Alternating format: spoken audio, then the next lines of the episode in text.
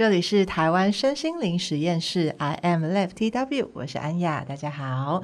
那我们迎来了好用的下集，同样有我们阿 Win 在旁边。嗨，嗨，你们两个 为什么出现感觉像歌剧魅影啊？吓死人了！歌剧魅影不应该不是这样子吧？噔噔噔噔噔噔噔。等一下，我们应该要邀请那个好用来唱唱歌。喂，呃，我有事，我先去接电话。喂，喂，等一下，安雅，你找我是？不好意思啊，我先走，不好意思啊。突然紧那个紧急联络人上线。真的，嗯，好啦，我们上一集聊到好用的精彩故事哈，我们在中间休息的时候呢，也跟好用聊天，好用说呢，他呃过往的这些历史呢，啊、呃，都是东一句西一句哈，我们呃我们节目是独家第一次把他这些历史完整披露，对，完整披露，对，嗯，那呃聊聊现在呢，呃有很多的曝光哈，我们刚好好好来细数一下好不好？就是你目前呢是有呃五。舞台剧的下半年其实还是要演出的，对不对？是，呃，嗯、去年跟今年比较多的演出是《小王子》，嗯，那十一月份会在台中歌剧院，嗯，对，终于去台中了，已经有加演了，对，所以希望今年的票房好，然后明年可以再演，因为。虽然台北演了三十六场，但其实知道的人还是不多。嗯，对，所以我觉得它是一个长销剧，而且有很多观众是来八刷，是一刷，好认真啊！对，那他们说每一次都会看到不一样的东西。嗯嗯，嗯，因为演员组合也不同嘛。是，但对我来说，我自己每一次在场上演出的时候，我也会感受到不一样的点，是因为。可能我这段时间比较在意的是朋友，嗯、所以我会觉得狐狸的对我感受比较深。嗯嗯，那有的时候可能会是爱情，所以我会对玫瑰比较深。有的时候是自我的疗愈，所以我可能会对圣修伯里的 solo 有感触。嗯，对，所以我每次坐在那个写作的台上，我的感觉都不一样。嗯，嗯，所以三十六场就会有三十六个版本的圣修伯里。是，而且跟不同的对手，他会长出不一样的东西。是是是，对，所以就会期待。我们都笑说，能不能演六百一十二场？对啊，因为是六一二七九。对，然后欧文哥就说他努力，他努力这样。嗯，希望真的可以达到。前演了五十四还是五十六？忘了五十几场。对，嗯嗯嗯。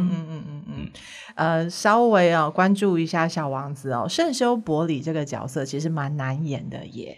嗯，这个角色其实、嗯、呃，你会觉得他好像没事，他就是在上面一直说故事。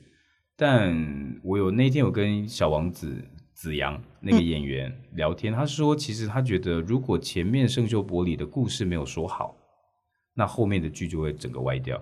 嗯，对，因为说故事你是怎么把观众带进去那个情绪里面。然后让他相信，哎，小王子真的出现了，然后他就进来了。对，等于是他就是一个说书人的的故事。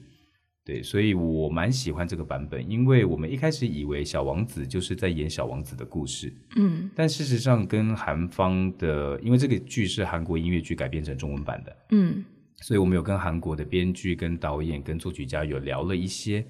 那他们说，其实这个剧真正的意义是从圣修伯里的故事。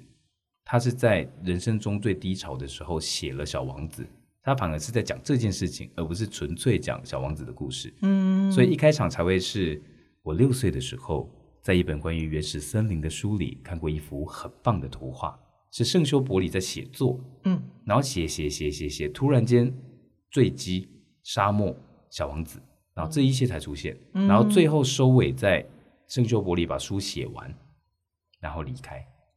所以，其实，在《小王子》里，你演回了男一呀、啊。剧场男一是机会比较高的，电视电影的男一就是一种你要先去烧香。对，因为需求还是不太一样了。嗯，对，嗯，那我一直都觉得台湾很可惜的一件事情是，台湾还是比较喜欢帅哥美女。所以很多剧都会有很多帅哥美女，那剧本也会这样写。嗯，但渐渐在这几年开始越来越多中年男子或中年女子的角色。嗯，那很棒，因为你看韩国或看日本或看美国，很多这种角色啊。是演员其实，嗯、呃，我会觉得难过的一件事情是，小时候会觉得我只要认真想演戏，不可能没有戏演啊。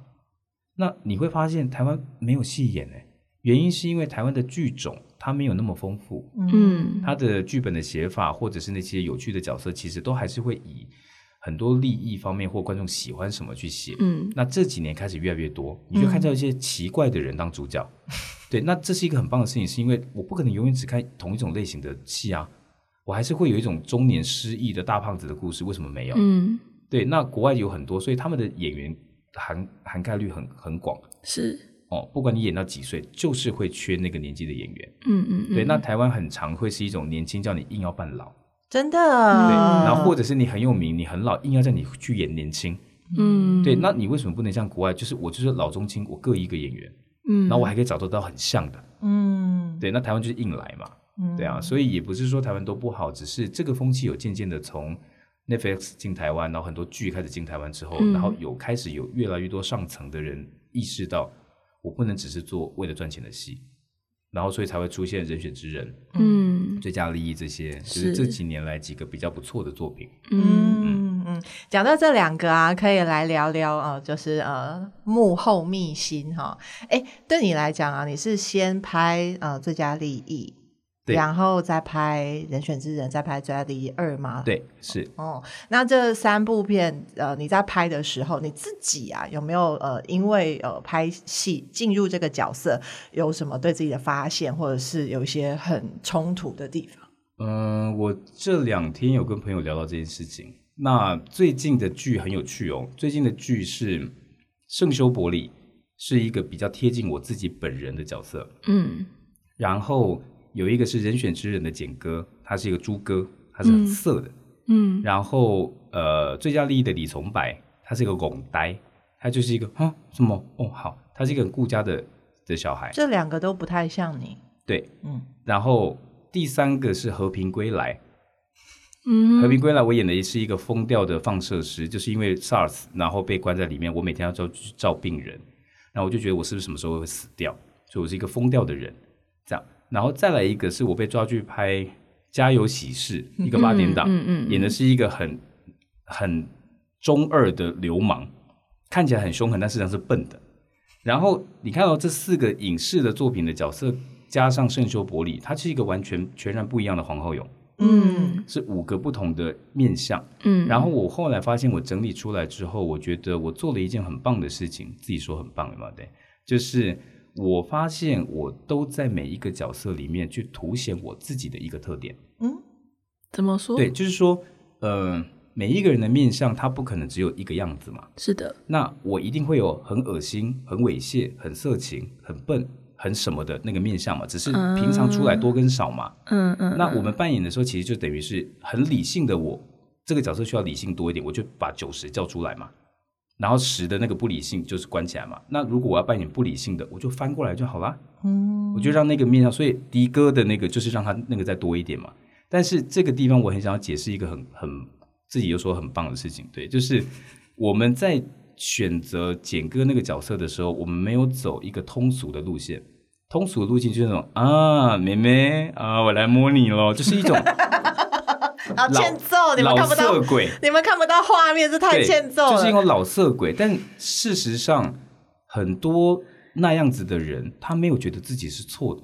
嗯，对，我就是真的喜欢你啊。嗯，我没有觉得我在猥亵你，没有啊。嗯，对，所以我是很认真的跟你说，我我很喜欢你，然后我很寂寞，我想要跟你做朋友。嗯，那所以中间有个桥段，就是我在车上强吻了一个女生。嗯，是因为。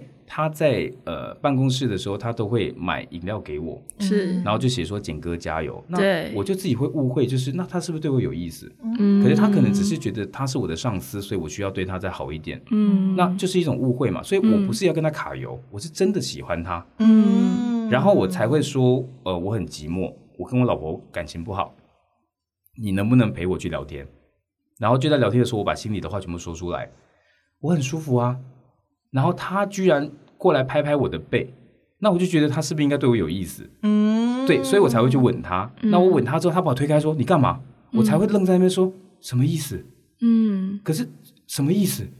哦，所以反而是从这个角度，你其实不会那么讨厌简哥。嗯，是因为你知道他好像很认真想要谈恋爱这件事情，只是他他有老婆。对，嗯，对，但他不是那种啊，我想要摸你，他不是。他不是那种我们一般认知里面的的哥。嗯，那所以通俗的表演可能就会往那个路线走去。嗯嗯。可是我们在跟导演讨论的时候，他就说不是，你越诚恳，他越真实，因为现实生活中其实是、嗯、是真的有这种对，反正那种。印象中通俗的老迪哥反而不会存在在生活当中，你其实不会在现现实生活中看到这样的，其实不会。是，所以我演的那个是很真实的存在，是，所以才会有这么多的观众对简哥这么的有共鸣吧？对，但是他们还是讨厌他哦，是，只是他会发现其实他有他的原因，是对。那我确实跟家里感情不好，我老婆只在乎小孩，只在乎钱，我没有人可以说话，嗯、那我只能跟。公司的人说话，嗯，对，那我大概遇到一个，那他不喜欢我，再去追下一个啊，嗯、对啊，他逻辑是这样啊，然后再讲回最佳利益，嗯、最佳利益也是一个很很真实、很棒的存在，是因为我很努力的学了法律，我就一定有办法成为律师吗？嗯，没有啊，嗯，我也是烂的啊，嗯，我就是只是年纪比较大，那我很认真学，可是我在法律上，在法庭上我是糟糕的，嗯，对，我会说错话，我会掉东西，我会干嘛？然后学瑞就是杨明威的那个角色，就跑过来跟我说：“你是不是不适合当律师啊？你不要赚那些钱都拿去当你的棺材钱呢。”然后我才会意识到说：“对耶，我其实如果在这边发展的不好，我也不会赚到钱啊。嗯，那我既无法帮我的当事人，我又无法帮我的小孩跟家人，那我到底该怎么办？所以他最后就选择他去超商，嗯，上班。哎，爆雷啊！不好意思啊，来不及挡。”没有关系，这是这是 因为其实已经有网络上的影片跟那个照片出来，对对对对对，对，那就变成是我那个时候加了一句台词，叫做“那是你们的最佳利益，那我的最佳利益是什么？”嗯，对啊，那是我的利益啊，嗯，所以我们是不是要让观众看到，就是不是很热血的，都跟国外的剧一样，你很努力就会成功？没有。也有可能努力到后面发现我真的不适合，嗯，我努力了二十年，然后我承认我不适合这件事情，嗯，于是我去超商过生活，我可以顾我的四个小孩跟老婆，我觉得我很幸福，这才是我要的，嗯，我以为我需要，我以为我可以，但事实上我不行，嗯，所以我觉得这是一个很真实的存在，嗯，对，所以我觉得这些角色可能观众会喜欢的原因，是因为它真的很真实。嗯，对，然后我们没有用太过分跟用力的表演方式去处理它。嗯嗯，我相信很多真实的真实的人，他是跟比如说跟李崇白，或者是跟简哥，他们可能在生活面上是跟这些角色的故事是有重叠在一起的人。我相我感觉这些观众看到的时候，是可以收到那份被理解跟被谅解的感动的。嗯。嗯，我觉得这会是一种很另类的疗愈吗？可以这么说吗？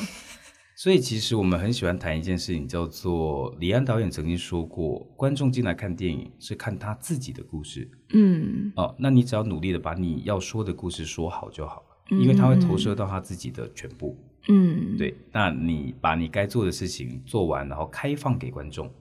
那他会自己接，喜欢就喜欢，不喜欢就不喜欢，他没有对跟错，是对艺术没有答案，是对。那他有时候会很疗愈，或者是很伤人，嗯嗯。可是你生活经验有这么丰富到说，就是你身边有这样子的人可以去，比如说田野调查、去访谈啊，或者是你是用什么样的方式能够让你自己真的进入这些角色，还挖出这个属于比较真实的这一面呢？嗯，我只能说，我要说一个屁话，对，真的很屁哦。就是对我来说，表演其实只有两个字，就是相信啊。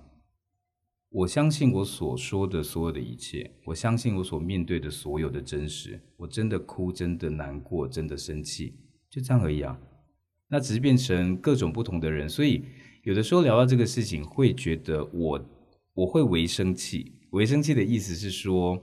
大部分的演员不一定有时间去田野调查，嗯。嗯，那他只能去看很多的电视剧或电影去找素材，嗯，然后把它组合成一个自己想象的东西，嗯。但你们有想过一件很残忍的事情是，看电视跟电影的人都是一般人哎，那你根本就没有很认真的去做的很仔细，然后演一个大概给一般人看，给那些我绝对相信杀手真的看到演杀手的片，他就会觉得屁啦。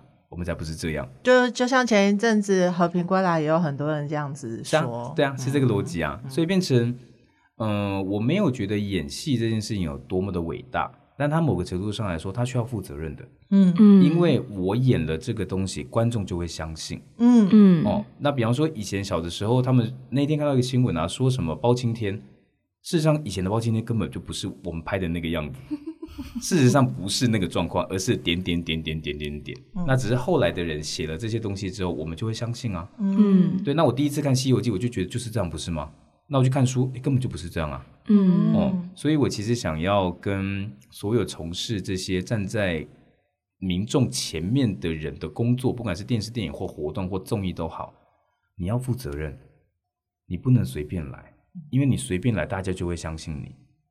嗯，那我们站在台前，我们虽然说有的时候只是为了制造娱乐给大家，嗯那你是不是还是要有一些教育性，嗯或者是有一些意义或干嘛？嗯嗯，那那个作品才会比较深刻，我觉得。嗯嗯嗯嗯嗯，所以在不愿意放过自己的状况下，也知道自己好像负了一个什么样子的社会责任哈，嗯的的，某个程度是这样啦，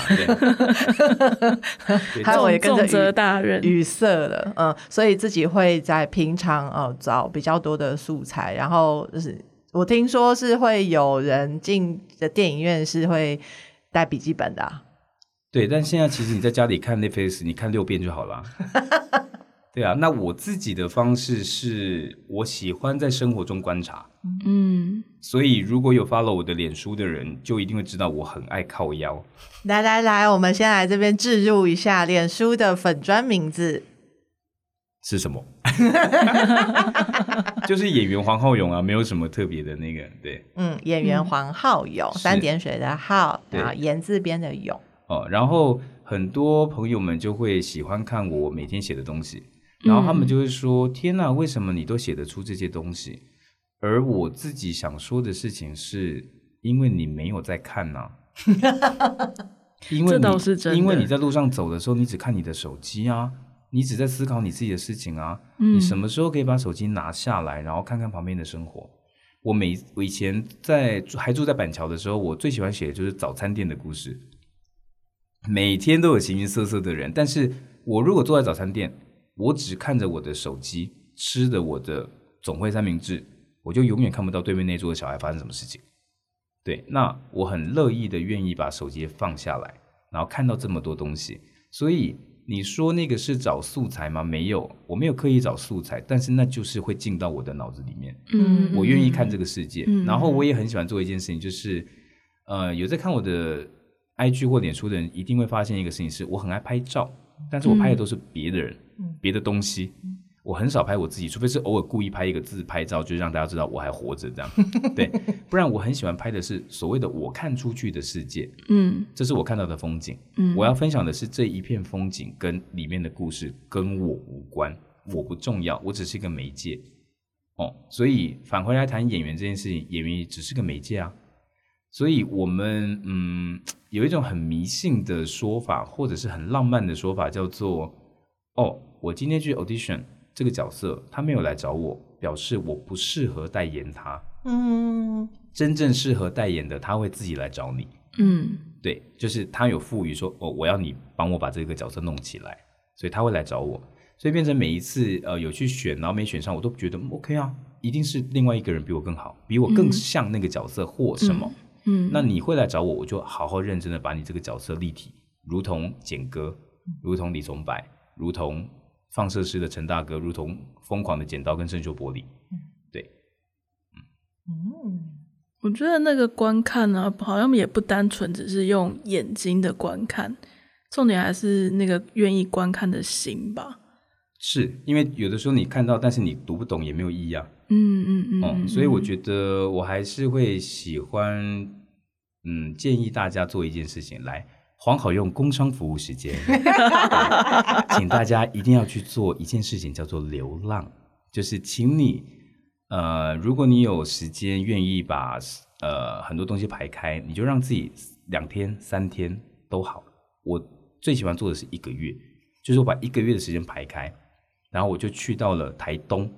然后找了一个民宿住一个月，然后每天就是把手机关机，嗯。只有睡觉前会打开看看有没有什么紧急的事情或干嘛，或者是我要查池上有什么东西，我会打开来查，然后查完之后我就关机，然后我会很享受那个没有手机的时刻，嗯，因为你会听到自然的风声，你会听到旁边人在吵架或其他，对，然后那个才是真的去感受生活。就像我刚刚说的，演员要负责任，因为你不能只是用自己的想象去演戏，你有认认真真站在那个街头看早餐店的人在干嘛吗？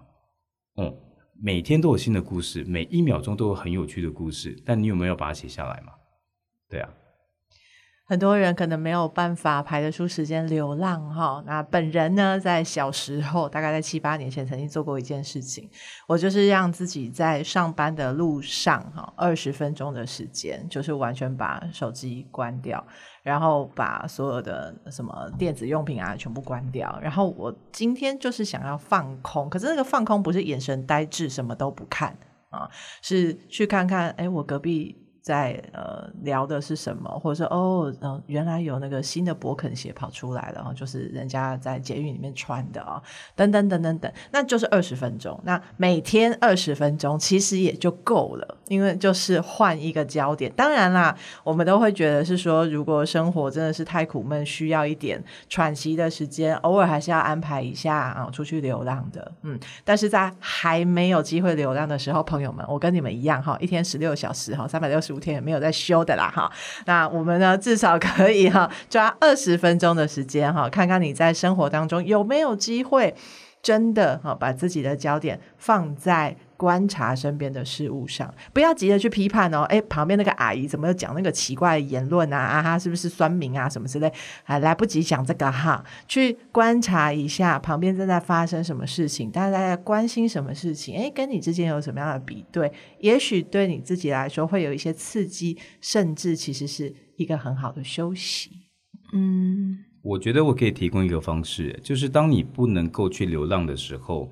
你可以选择每天走不同的路回家，因为我们都会习惯走那个最快的路嘛。是，那你为什么不能？其实八条路都可以到你家，你走，你愿意走那八条路，你就会发现，哎，这边有一个新的店，这边有一个什么东西。可是如果你永远只走一样的路，你就会发现其实都一样。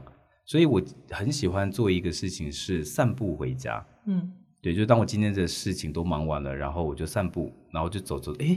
哦，原来这间店在这里哦。哦，原来那个新开了一个什么？哎，那我下次可以去哦。可是如果永远走在同一条路上，我看到都一样啊。那为什么我可我不能去流浪？可是我可以选择走多花五分钟回家吧。我可以看后面那个发生什么事情啊。嗯嗯嗯嗯嗯，酷耶！我好像有类似这样子的那个散步的时间，但是我的时段是在午休。嗯嗯，就是公司中午休息的时候，我就会自己一个人走出去外面吃饭。然后我每天都会设定我要往哪个方向走。我可能就是我的 Google Map 上面会有一个公司午餐的地图，嗯，我会先去找附近有哪几家餐厅或者是店面是我有兴趣的，然后我可能就会今天打开地图看一下，嗯，好像今天好像蛮适合吃这个的，然后我就会走过去，然后再走回来。然后不同的时段出门的时候，还会遇到不同的状况。比如说，有时候十二点半到这间店，他可能人很多很多很多。可是如果我今天是一点才出发去的时候，可能就是空无一人。对，那也会因为不同的时段会有不同的客群。我觉得那是一件。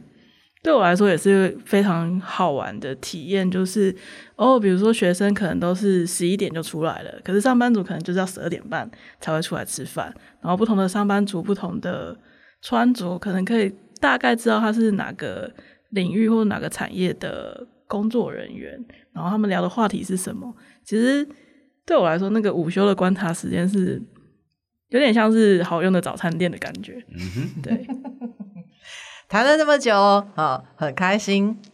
但是今天想要介绍给大家的重点还没聊到呢。嗯，重点到底是什么？我们聊了那么久，请听下一集。哎呀，不要啦！所以重点是，呃，我们刚刚提到啊，好用的音乐剧、舞台剧，然后戏剧。好，那呃，在上一集的时候，我们有聊到好用开始在教学。嗯嗯，所以你要不要聊一下是怎么会出现教学，然后现在是在怎么弄啊？教学就是我其实是很讨厌教课的，每一个学生听到我说这句话都觉得莫名其妙。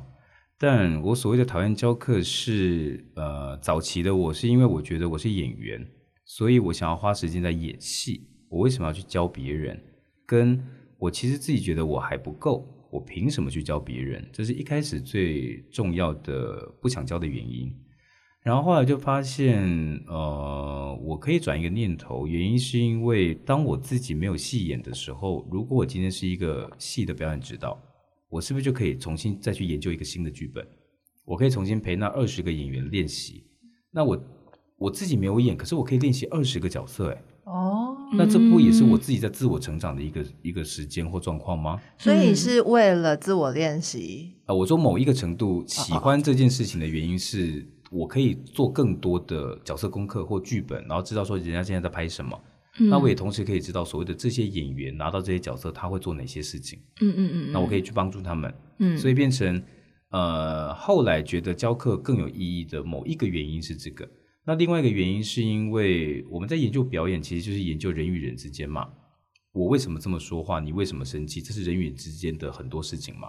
所以变成我的表演课，它会很残忍，是因为我必须要让你自己先面对你自己是一个什么样的样子。什么意思？呃，我举一个很简单的，我的课堂上第一堂课都会讲的事情，叫做你能不能把表演想象成一张白色的纸，然后你要扮演的角色是红色、黄色、蓝色、绿色、红橙黄绿蓝靛紫不同形象的角色。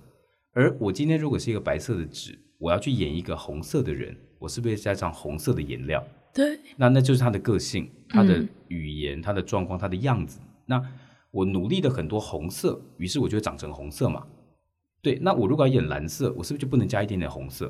就，就这么简单的道理而已啊！但最残忍的一件事情是，没有人是白色的啊，嗯。嗯，也没有人是透明的啊。是，所以如果你今天是一个黄色个性的人，然后你要去演一个红色的人，可是你没有要把黄色拿掉，你很努力的加了红色，你最后变成不是红色，你是橘色，嗯，然后你会跟我说我是红色。就这么简单啊？那你是不是需要在表演之前，你先认识你是一个什么样颜色的人？嗯，你才能够把它归零，或者是你本来就偏红色，你再加一些什么就变更红，就这样而已啊。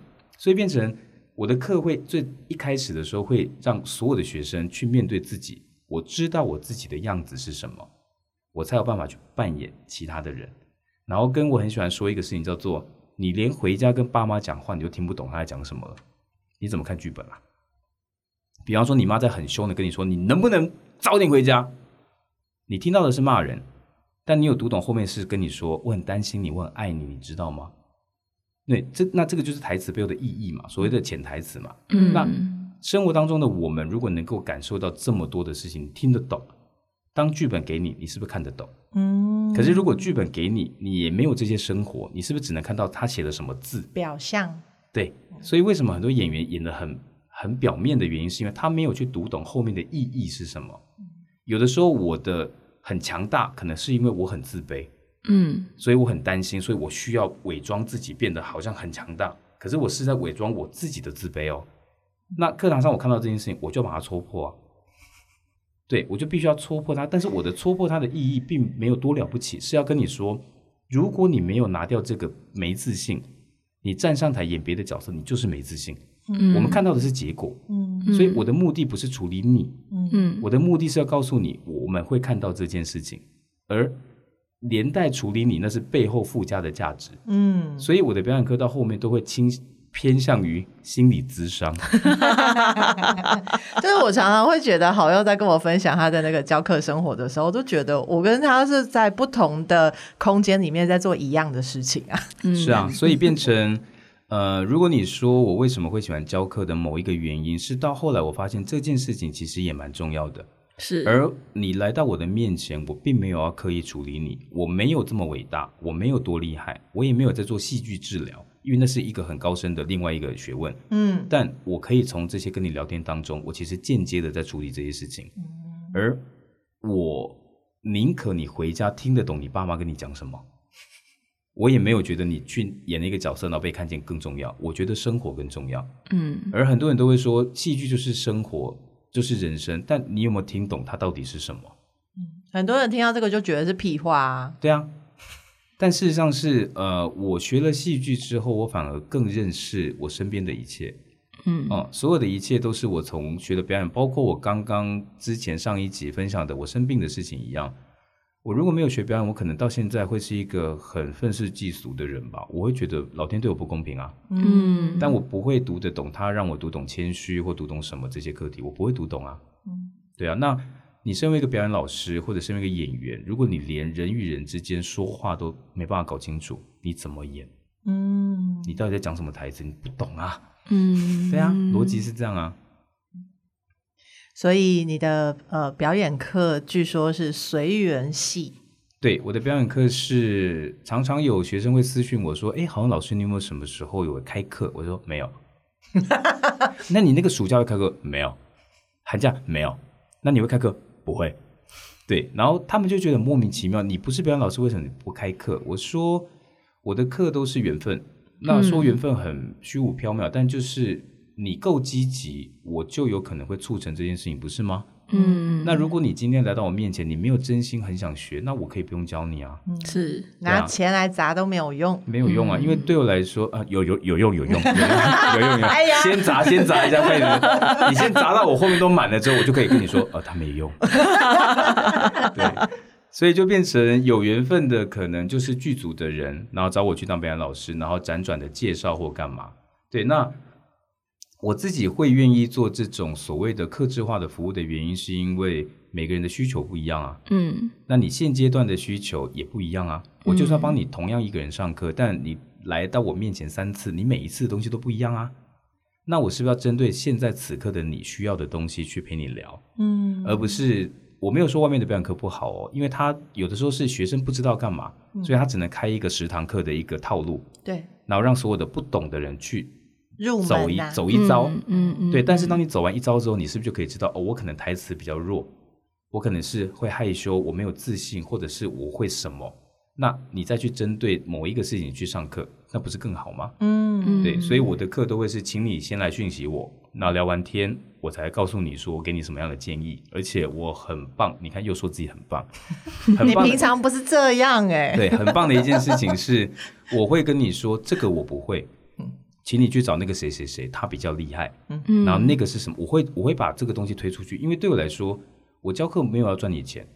哦，我是遇见了，所以我我们会发生这件事情。可是我如果不适合你，我会告诉你，请你不要浪费时间跟钱。嗯，那个老师比较好，你去找他。嗯，对，我很乐意做这件事情，所以我都一直进来我就推出去，进来就推出去。这就是为什么呃好用没有上过我们就是身心灵。呃，实验室的这些课，但我一直都觉得他是我们联盟的一份子的原因，因为我们在呃跟人呃交往或者是交流的时候，我们的态度都是一样的，嗯、呃，就是如果我们有缘分呃相遇，然后呢，你觉呃觉得我们适合你，而我们也觉得好像可以对你有一点呃分享哦、对你有所帮助，那这就是缘分的具足。嗯嗯，那如果只是呃说呃其他的理由，比如说呃我们比较便宜啊哈，我们俩真的是蛮便宜的哈。嗯，然后呢 或者是呃或者是啊看你们好像很厉害啊，我要来跟你们一样啊，这种我们大概百分之九十九都会推出去。嗯，对，嗯，是的，所以我觉得对症下药是比较重要的事情。嗯，对，但是你会遇到很多年轻人，其实他不需要这些东西，他只要很表象的东西。那你如果需要这个，我也可以给啊。对啊，如果此刻你需要的是这个，我也可以给你。就是要有很清楚的需求啦，在呃演艺之路上有想呃突破的什么样子的挑战或者是障碍，这是一种。嗯，那其实我私下一直在跟好用在想办法敲碗的是，我一直觉得他在嗯教。表演的这个生活哲学哈是很重要的，就是能不能呃每一个人都能够读懂别人的潜台词，这个真的很难呢。对啊，可是你好像就是修好蛮多人的啊。对，但是这个是我很在意的事情是，嗯，我觉得生活是全部，嗯。我觉得生活是全部，所以不要说你有多崇高的理想或一定要赚多少钱或干嘛。我希望你可以坐在家里的时候，然后在那边三十分钟，你不会觉得心很慌。嗯嗯，但大部分的人可能会静不下来，所以他会坐在那边会觉得怎么办？我想要干嘛？我现在没有钱了，我应该怎么样？对，那很多人会说所谓的修行，修行修到最后就对所有东西是无感，嗯哼，但事实上不是无感，你是真的很有感，嗯，你才能维持是一个 OK，我读懂这件事情了。嗯对，他没有多崇高，但是我觉得是彼此的尊重。嗯，因为最近的课题一直都是所谓的我理解，但是我不认同，但是我理解。嗯，对，那嗯以前会是我不认同，我就讨厌你。那你能不能变成我不认同，但我试着跟你相处？但我有收到一件事情，哎，就是其实呃，开课啊，或者是身边的亲朋好友啊，或是跟我们一起上课的同修啊，其实有两件事情我还蛮常听到的。第一个就是如何觉察，嗯第二个就是如何表达。嗯但我觉得这两件事情好像在演员的这个工作内容上面，就是刚刚好用的分享里面，其实是有交集的。嗯，对，就是很多人都会说啊，我不知道怎么觉察我自己啊，觉察到底有没有什么方法啊？可是好像回归到好用讲的那个观看，就是、如果你真的有心，如果我真的有心要觉察，那我真的有可能什么都看不到吗？一定是看到了很多东西，只是到底有没有在我的心里面停留下来，给自己一点空间去消化吗？嗯，我觉得有可以用一个比较简单的方式检查，嗯就是所谓的自我觉察有一个很棒的点，你看又很棒了，对，很棒的点就是你今天真的很不正常。对，很棒的意思就是说，我可能此刻在生气，但我以为我在生气，可是当我真的愿意检查我的感受的时候，我会发现我在恼羞成怒，嗯所以我是因为更小灯熊体在生气，而不是那个事情本身。那如果我可以在我的情绪上来的当下，我发现其实是我自己的情绪多一点的时候，我能不能让它往下降？那当我往下降，是不是这个冲突就不会出现了？嗯那我也明白为什么我在生气。嗯那生活当中是不是就会减少很多冲突或碰撞？嗯可是通常恼羞的时候，就是一秒知道自己恼羞，但是还是想要把气发完啊。是，所以真正难的事情叫做我现在恼羞，我发现我在恼羞，再过三秒钟之后，我先安静下来，我先不要再让这个事情往上涨。那至于愿不愿意承认自己恼羞，那就是看修养。嗯，对，有的人会是那种，好啦，对不起啦，我刚其实真的是情绪上来了，所以我不是故意对你那么凶，这就是我我和解了嘛。嗯，然后有些人是那种，哼，没有了，不讲话，对他就没有讲，嗯 但他其实自己知道是自己的错，对，然后他先选择安静。那嗯。我们如果要以步骤来说，是不是能够先生气的时候，然后完全控制不住？那我生气的时候，我知道，但我不表态。嗯。我知道之后微表态，嗯。跟我知道之后我真的道歉，跟情绪要上来的时候，我马上意识到这件事情，让它下去，这是步骤嘛？对，对，那我觉得修行到后来，对我来说影响最大就是，有的时候我的话会出现在嘴边，我发现我真的不能讲这件事情，硬生生的吞回去。然后还有一个关卡哦，叫做我吞回去之后觉得好不舒服哦，嗯嗯然后修到后面就是吞回去一点感觉都没有，嗯，那才是修完。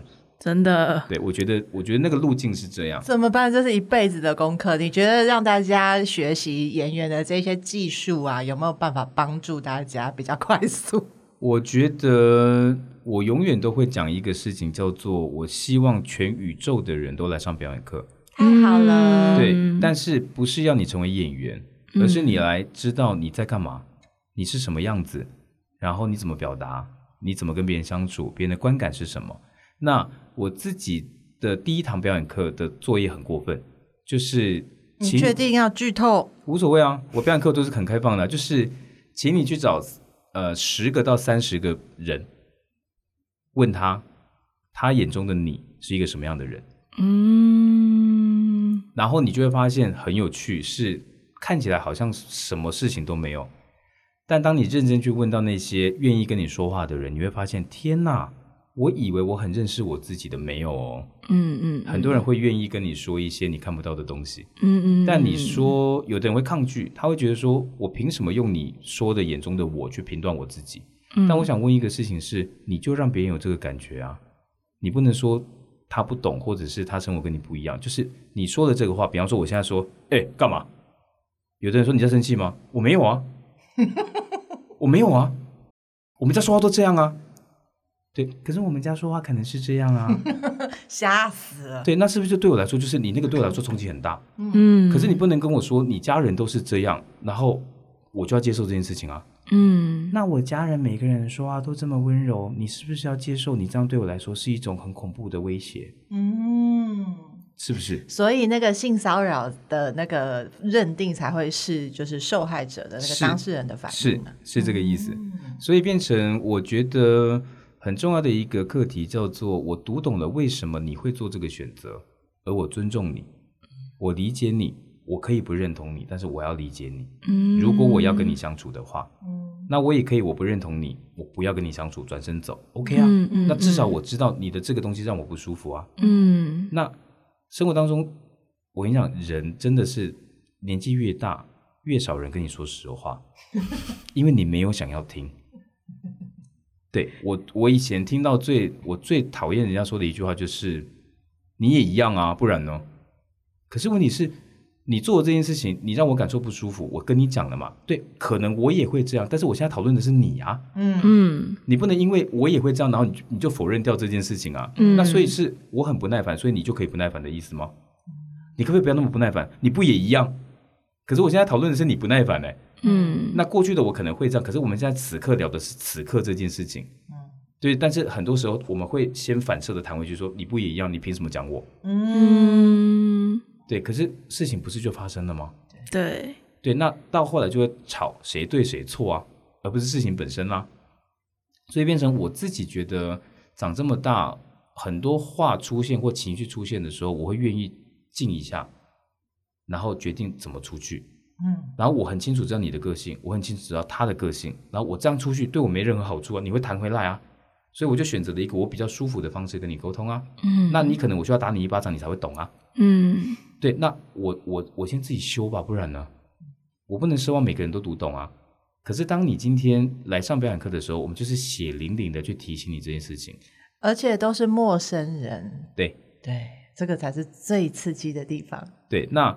呃，以前课堂上还会做另外一件很机车的事情，就是我除了叫你去写十到三十个人别人眼中的你之外，课堂上有十个人，我就会发十个人乘以十张纸，然后每个人要上来做自我介绍。可是当一号上来做自我介绍的时候，是不是其他九个人都看到你的状况？嗯，于是请你写下你对他的观感，此刻，此刻哦，然后是匿名的哦，就此刻哦。然后写完之后，我就会写说，刚看到他的时候是一个什么样的感觉。然后下面写的事情是，当你这堂课快结束的时候，你对他有没有新的认识？所以你会有一开始的印象跟后来。然后这十张纸呢，就是一个人写嘛，啊，一个人上来讲的时候九个人写嘛，所以你会九张。我会把它收集起来，这是一号，然后这是二号，这是三号，这是，然后到十号，十个人，我会在下课的时候念给你听。哦，然后就发现。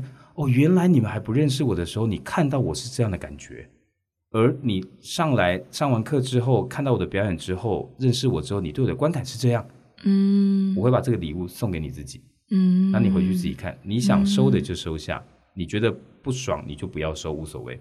但是我希望学生写的都是一个很直接的、真诚的感觉。对，就这样。然后每一次都很残忍，但每一次都很很开心。嗯，对，因为课堂上你可以肆无忌惮，因为我们关起门来嘛。嗯，我们都会说这是一个黑色的盒子，进来里面发生任何的事情，我们是彼此的尊重。你不能把我们里面做的事情分享出去。哎，我跟你讲啊，安雅那天说啊，他怎样怎样，不行，这是没有礼貌的。但是课堂上那个黑色的盒子里面可以做任何你想做的事情。开了灯走出去，没有这件事情。那你才就是留在盒子里。对啊，你只能这样处理才是对的啊。嗯。那如果今天你在里面，你又不想说实话，那意义在哪里？嗯。对啊，所以才会说有缘分的进到排练场或排练教室，你才会愿意做。那你没心的进来，你你是不会安静的了。嗯，那我何必强求呢？嗯，对啊，但是如果用钱可以砸我的话，我会强求。让我们来研究一下呢，呃，台湾身心灵实验室有没有办法请得动、请得到，能够砸给 好用先生呢，来帮我们呢玩一场表演课？应该可以吧？对，我相信可以的。如果呢，听众们有兴趣呢，虽然我们还不知道什么时候会发生啊，但是安雅一言既出呢，是驷马难追的。当我想要玩一件事情的时候呢，不管多久，我都会让它发生哈。这件事情呢，我一直放在心里。现在呢，就是要录出来给大家听说，请大家一起成全我的愿望哈。请大家成为那第五批嘛，这样就追了回来了。就是希望呢，呃，我们的有兴趣的人呢，我们可以来私讯聊聊。啊、然后呢，来呃，有机会的话，来创造一堂或者很多堂哈，跟好用的相聚。嗯，那希望呢，能够透过呃，对于表演的一些专业的粗浅的练习，对我们生活的觉察还有表达哈、有一点帮助。跟好用呢是永远聊不完的哈，真的。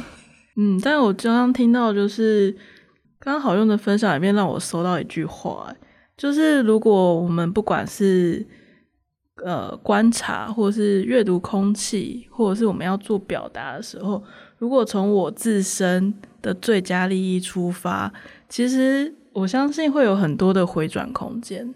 就是到底像我们联盟最常说的，就是到底我们的最高福祉是什么？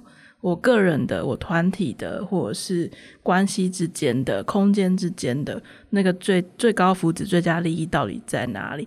如果我们带着这个点去思考，然后以这个基准出发的话，我相信很多的观察、行动跟表达都会有全然的不同。谢谢今天的相聚，希望大家听得喜欢啊！然后如果有任何的呃疑问、好奇或者是分享回馈呢，欢迎跟我们联络哦。这里是台湾身心灵实验室，I am Lab TW，我是安雅，我们下次见，拜拜，拜拜，拜拜。